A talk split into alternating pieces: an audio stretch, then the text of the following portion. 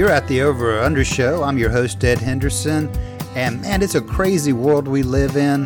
It has no shortages of rabbit holes. I'm not scared of rabbit holes. If you're not scared of rabbit holes, this show is for you. Let's see if we can jump in one and make our way back to the top. Hello, I'm Ed Henderson, and you're on Over and Under. Thank you so much for joining me today. This is June the 3rd, 2022. This year is flying by. My gosh, it's getting by so quick. This is Rambling Fridays. Friday ramblings, I get them confused, doesn't matter. This is just a time where I talk about different things. I might be tying some loose ends from a topic that we spoke about earlier in the week. I might be sharing a personal experience, a conversation, maybe a trip that I took, some of the impressions that I took from that. But I think I'm going to talk a little bit more about that topic that I was talking about earlier in the week concerning that supposed time when the Democrats and the Republicans switched places. If you didn't hear that podcast, I'll, I'll, try to give you a really quick summary. Supposedly, in the time of the history of the two parties, there was a, a time where I guess the racist Democrats went over to the Republican side. And I guess if you're a decent Republican, you became a Democrat or an independent. As I look over history, I'm not seeing that now. There was a migration uh, that took place, but I don't think it had anything to do with racism. What I do think it had something to do with is the Democrat Party just started moving so far left, and it started in the 60s. And it made people like Ronald Reagan leave the party, become a Republican. And he famously said, when asked, Why did you leave the Democratic Party? He said, I did not leave the Democratic Party. The Democratic Party left me. And to this day, the Democrats are moving to the left to a point to where, my gosh, I think Bill Maher is some type of right wing nut job. Bill Maher was firmly established as a man of the left, a progressive even now, the Democrats are getting a little too silly for him. Now, I don't look for Bill Maher to become a Republican, but he very well might become an independent. And then you got people like Elon Musk said that, you know, I've always voted for the Democrat. I thought that was the charitable, the charitable group, the kind group, people seeking liberty. His personal experience is that that's not necessarily true. And now he's thinking about voting Republican. So I don't think it's so much it was about racism. I just think it was an attack on traditional American values. Yeah, I mean, a lot of those people in the South, they, well, they love their country. They like their second rights amendments. They love their religion. You could put me in that category of loving religion, loving his country, supporter of the Second Amendment. I'm with that group doesn't necessarily mean that they're racist, but if you start attacking all those other things that are important structures in their life and things that they believe in, well, they're going to move somewhere. They're going to either leave your party or they go to the independent so they don't have to commit one way or they go to the Republican Party. And I think that was, I think the culture wars had much more of an impact than the question of racism, which I would say as a uh, registered Republican, which I have been my entire life, I'm very proud of the history of the Republican Party. It's undeniable that they uh, came into existence, if not for 100% abolition of slavery in America, it was a huge party. It would be in the high 90 percentile. You would be making a uh, argument that wasn't worth making because you can do a Google search, and all of them are going to start off somewhere in the first sentence and tell you that that party came into being to abolish slavery in the United States of America.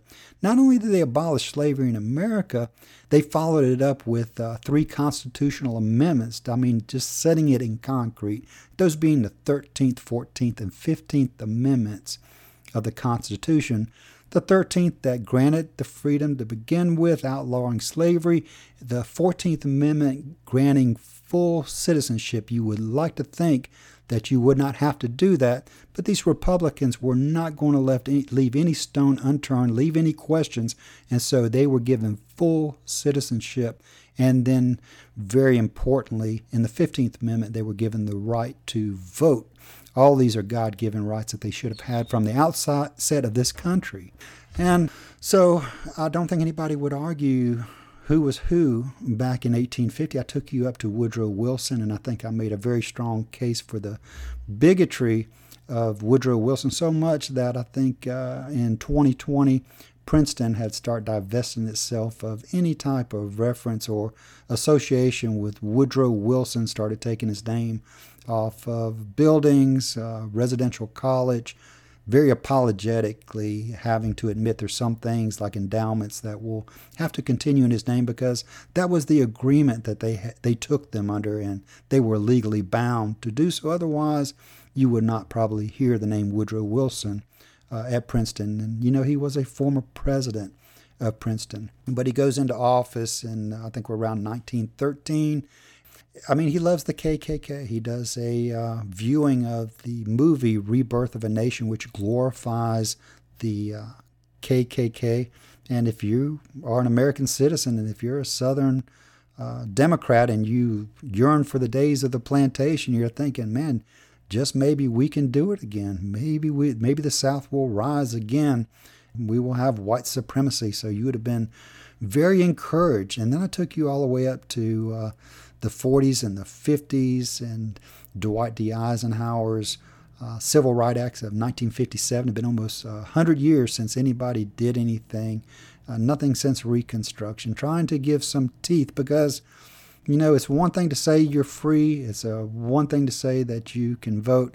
It's another thing when you have people frustrating, suppressing you, and oppressing you which is what Jim Crow laws did. And Jim Crow laws were manufactured by none other than Democrats. So if you were born in the last 20 years, I would understand if you thought that it was the Republicans that supported uh, slavery, and you would think that the Democrats were the ones who uh, were very strong abolitionists. I would understand if you thought that it was the Republicans that enforced Jim Crow laws and segregation. Today's Democrats act like you forgot it because they're the first ones to bring up voter suppression. They're the first one to bring up Jim Crow laws. To talk about civil rights, they got a horrible history in civil rights. And now we're up to Lyndon B. Johnson, and he signs the uh, Civil Rights Act of 64 and 65, and he thinks you forgot that he worked as Senate Majority Leader to weaken Eisenhower's 1957 Civil Rights Bill. And unfortunately, it was weakened. It took some of the teeth out of it, but it did set the uh, pace for uh, the 64th and 65th Civil Rights Acts that would be signed by Lyndon B. Johnson, but for a totally different motivation. And I'll tell you why my opinion is such. By the time Lyndon B. Johnson became president, Dwight D. Eisenhower, he already saw Dwight D. Eisenhower sent the 101st Airborne. He saw him send an army, nationalized the Arkansas National Guard, sent a thousand troops into Little Rock so black children could enter a white school. If there were any confusion concerning what was going to happen, it was no longer. There was no longer a question about it. These people had been waiting a very long time to see all the fruition, all the freedom that they were guaranteed, but effectively suppressed by people like Lyndon B. Johnson. What Lyndon B. Johnson saw was that is a lot of votes that are getting ready to be cast. And if we can't beat them, we might as well join them because otherwise that's going to start uh, assuring Republican victories in the in the South. So, you know, I could I could I could repeat a lot of things that uh, Lyndon B. Johnson said that were so incredibly racist, but I'm going to let those words come directly from a gentleman that was by the name of Robert Parker. Robert Parker was Lyndon B. Johnson's chauffeur, and you know he was always referred to as either chief, boy, and worse commonly called the N word. And this is how LBJ would address him. And he said, you know, he was raised in Texas like LBJ, and he just kind of figured that's that's the way it was. He said one day that LBJ, sitting in the back of the car, asked him, Does it ever bother you that you're called Chief Boy and the N word? And he said, you know, he, he answered honestly, and the only thing he said was, well, you know, my name is Robert Park. And LBJ became incensed. He slammed the newspaper down.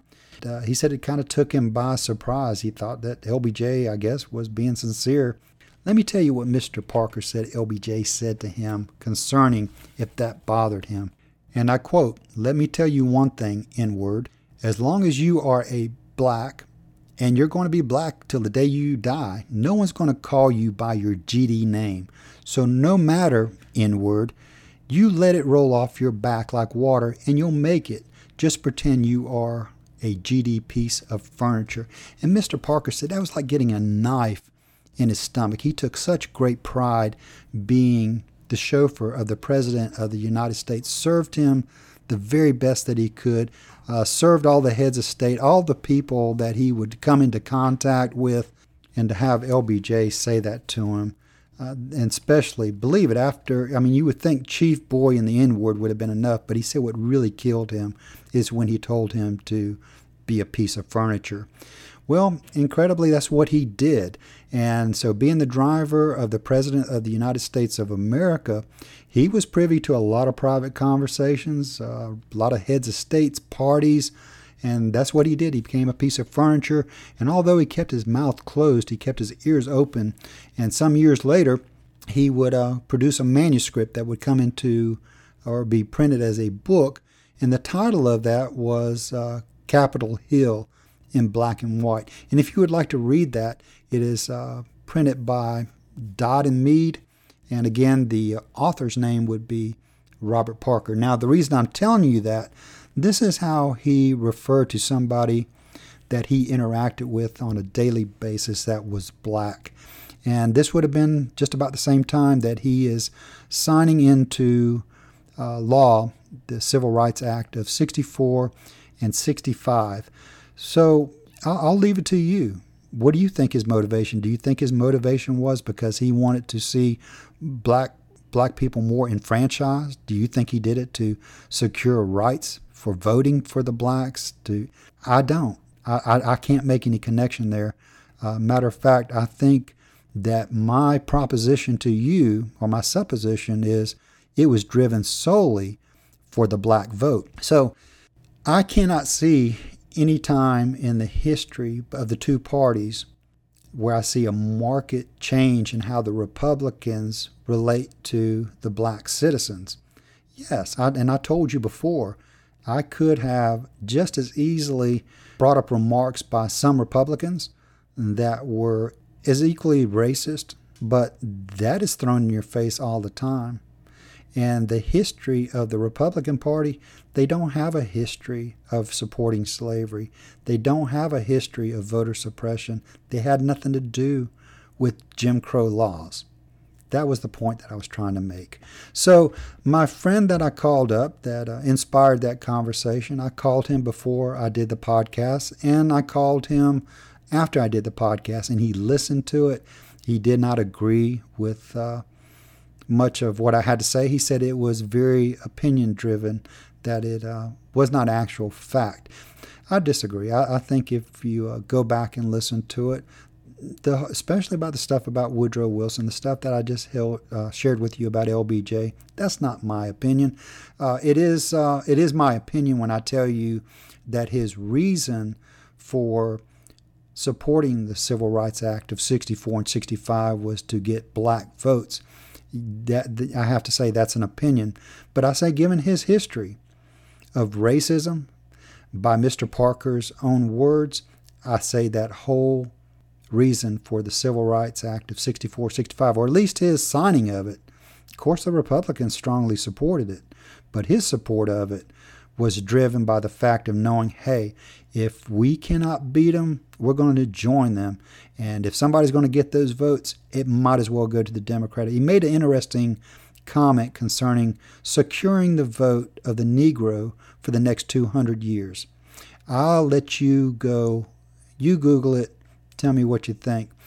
But my friend, I'm gonna I'm gonna get off. Uh, I'm, gonna, I'm gonna leave that right there. I told you I'd carry cover a little bit more of LBJ. You you read about LBJ. I'm sick of LBJ, but I want to uh, get to my friend. Was so kind to talk to me before I did the podcast and listen to the podcast and give me his impressions and his opinion. And what I really enjoy about talking to this particular gentleman, and there's reasons why I don't mention him by name. If he would ever like to be mentioned by name, I will be more than glad to mention him by name because he's a he's a good friend, and I'm glad I'm glad that he tolerates me and he takes the time to talk to me because he doesn't see the world like I do. I mean, when I'm trying to put stuff out there for critique, I don't see where it does me any good to just surround myself with people who think just like I do, because then I'm just in a self contained bubble. I'm, I'm saying bubble things to bubble people. And when you get the opportunity to get critiqued by somebody who has a different view on different issues than you do, that, that's, that's a very, very good thing. So it gives me an opportunity to listen to what he has to say. And if he says something that I don't agree with, there's, there's a couple of things going on there. I could be wrong. I could be 100% wrong, and I need to entertain changing my position. Could be that I could have stated my position better.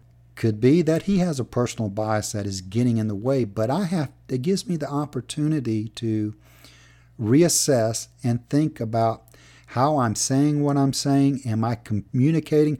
For instance, if uh, communicating something to him, he repeats it back to me. He says, I don't agree with it, but I am convinced that he heard it just like I said it. I got I got to throw that up and say, you know, well, we, that's just something we disagree on. But I, I do. I, I so much appreciate the fact that he will listen to it. You know, when we finished up, he didn't agree with it, but you know, he finished up by saying, you know, the show sounded great and encouraging words to continue on. Man, you just can't beat it when you have people in your life like that because that is what helps you grow. That is that is uh, it's very good to have things in your life that help you to really make you know if you truly believe those things that you believe.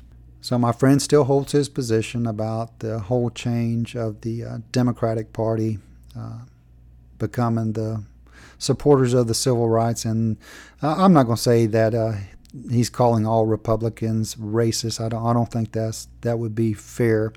But he hasn't moved very much, and that's okay. That's okay. That's that's just fine. Um, what else would um, what else could we talk about? The gun shooting.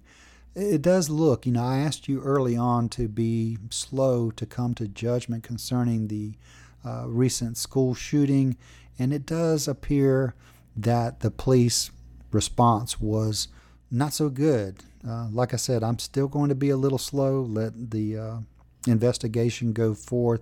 I will just simply say this after the Parkland shooting and some of the more recent shootings, you would think that, man, they would be Johnny on the spot because the general rule, and there's a lot of training that has gone into uh, these police departments, fire departments, first responders, uh, paramedics in these type of incidents where you know the general rule is run to the gun at least for the police and to get as much medical care in there as you possibly can secure the scene. It doesn't look like what happened here. So i don't know. There's a lot of things i could say about it but until you're faced with a life threatening situation you don't know how you're going to respond or react and uh, police departments all around the country should be very cognizant of the kind of people that they hire because you're going to try to counteract a violent situation. If you are trying to subdue or suppress a situation that is violent, you've got to have good people on the other side that are up to the task to equally being violent because that's what it's going to take to bring it under control. This uh, theory of sending in social workers at times like this, uh, that's, I'm sorry, that's just nonsense. That might be the conservative uh, mindset that I have, but I don't think anybody's going to pull up and ask if you want to lay on a couch and talk to them for a little bit. And we're, we're kind of past that. So, uh, prayer still with the families. Uh, it, it's absolutely horrible. I will say this again I, just hate the politicians. I hate the politicians that take uh, an incident like this and try to politicize it. Uh, they're already hitting the uh, airwaves with their rhetoric before people ha- even have a time to bury their dead.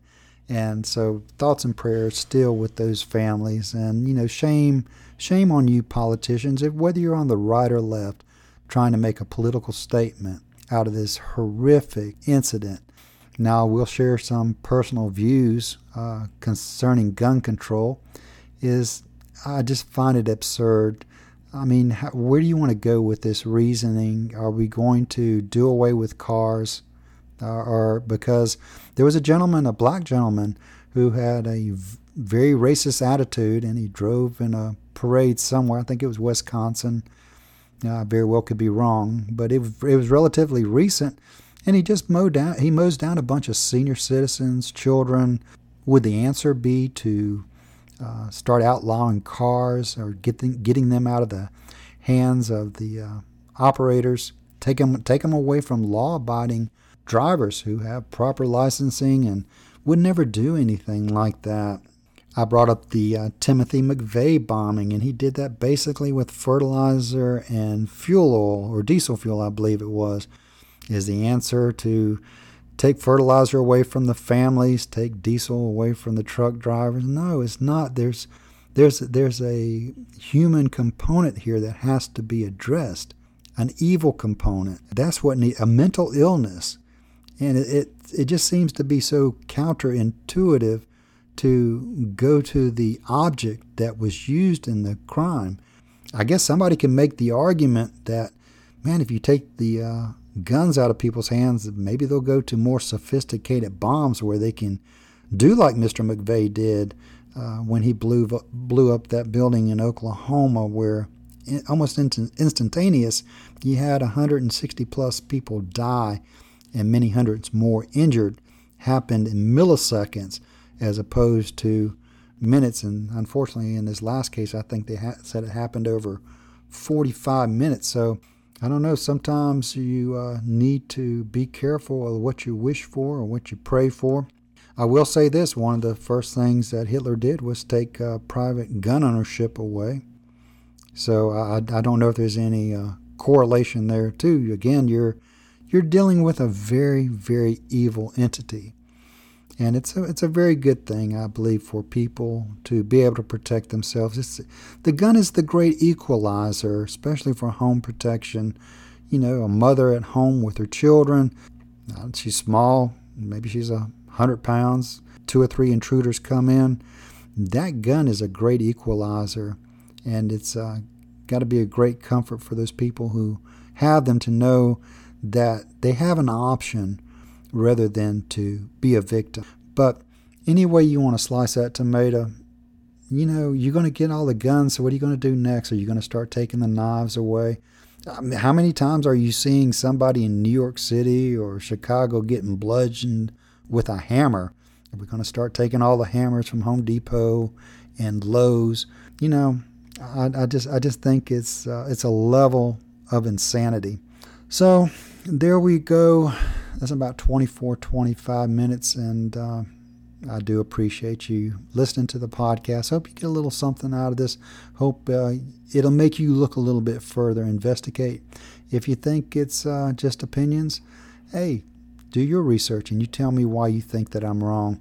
Anyhow, I'll tell you like I do my very good friend who was so kind to share his time with me, his comments, his critique. I do take comments, and if you heard anything here that you like today, uh, feel free to comment. Uh, if you want to leave me a little critique, please do. I, w- I would urge you to subscribe to the channel if you like it. Please do that. But I hope you have a wonderful weekend. As always, I will bid you a fond adieu, praying for blessings upon your house. And until we can get back together, I'm out like a scout. You take care now. Bye.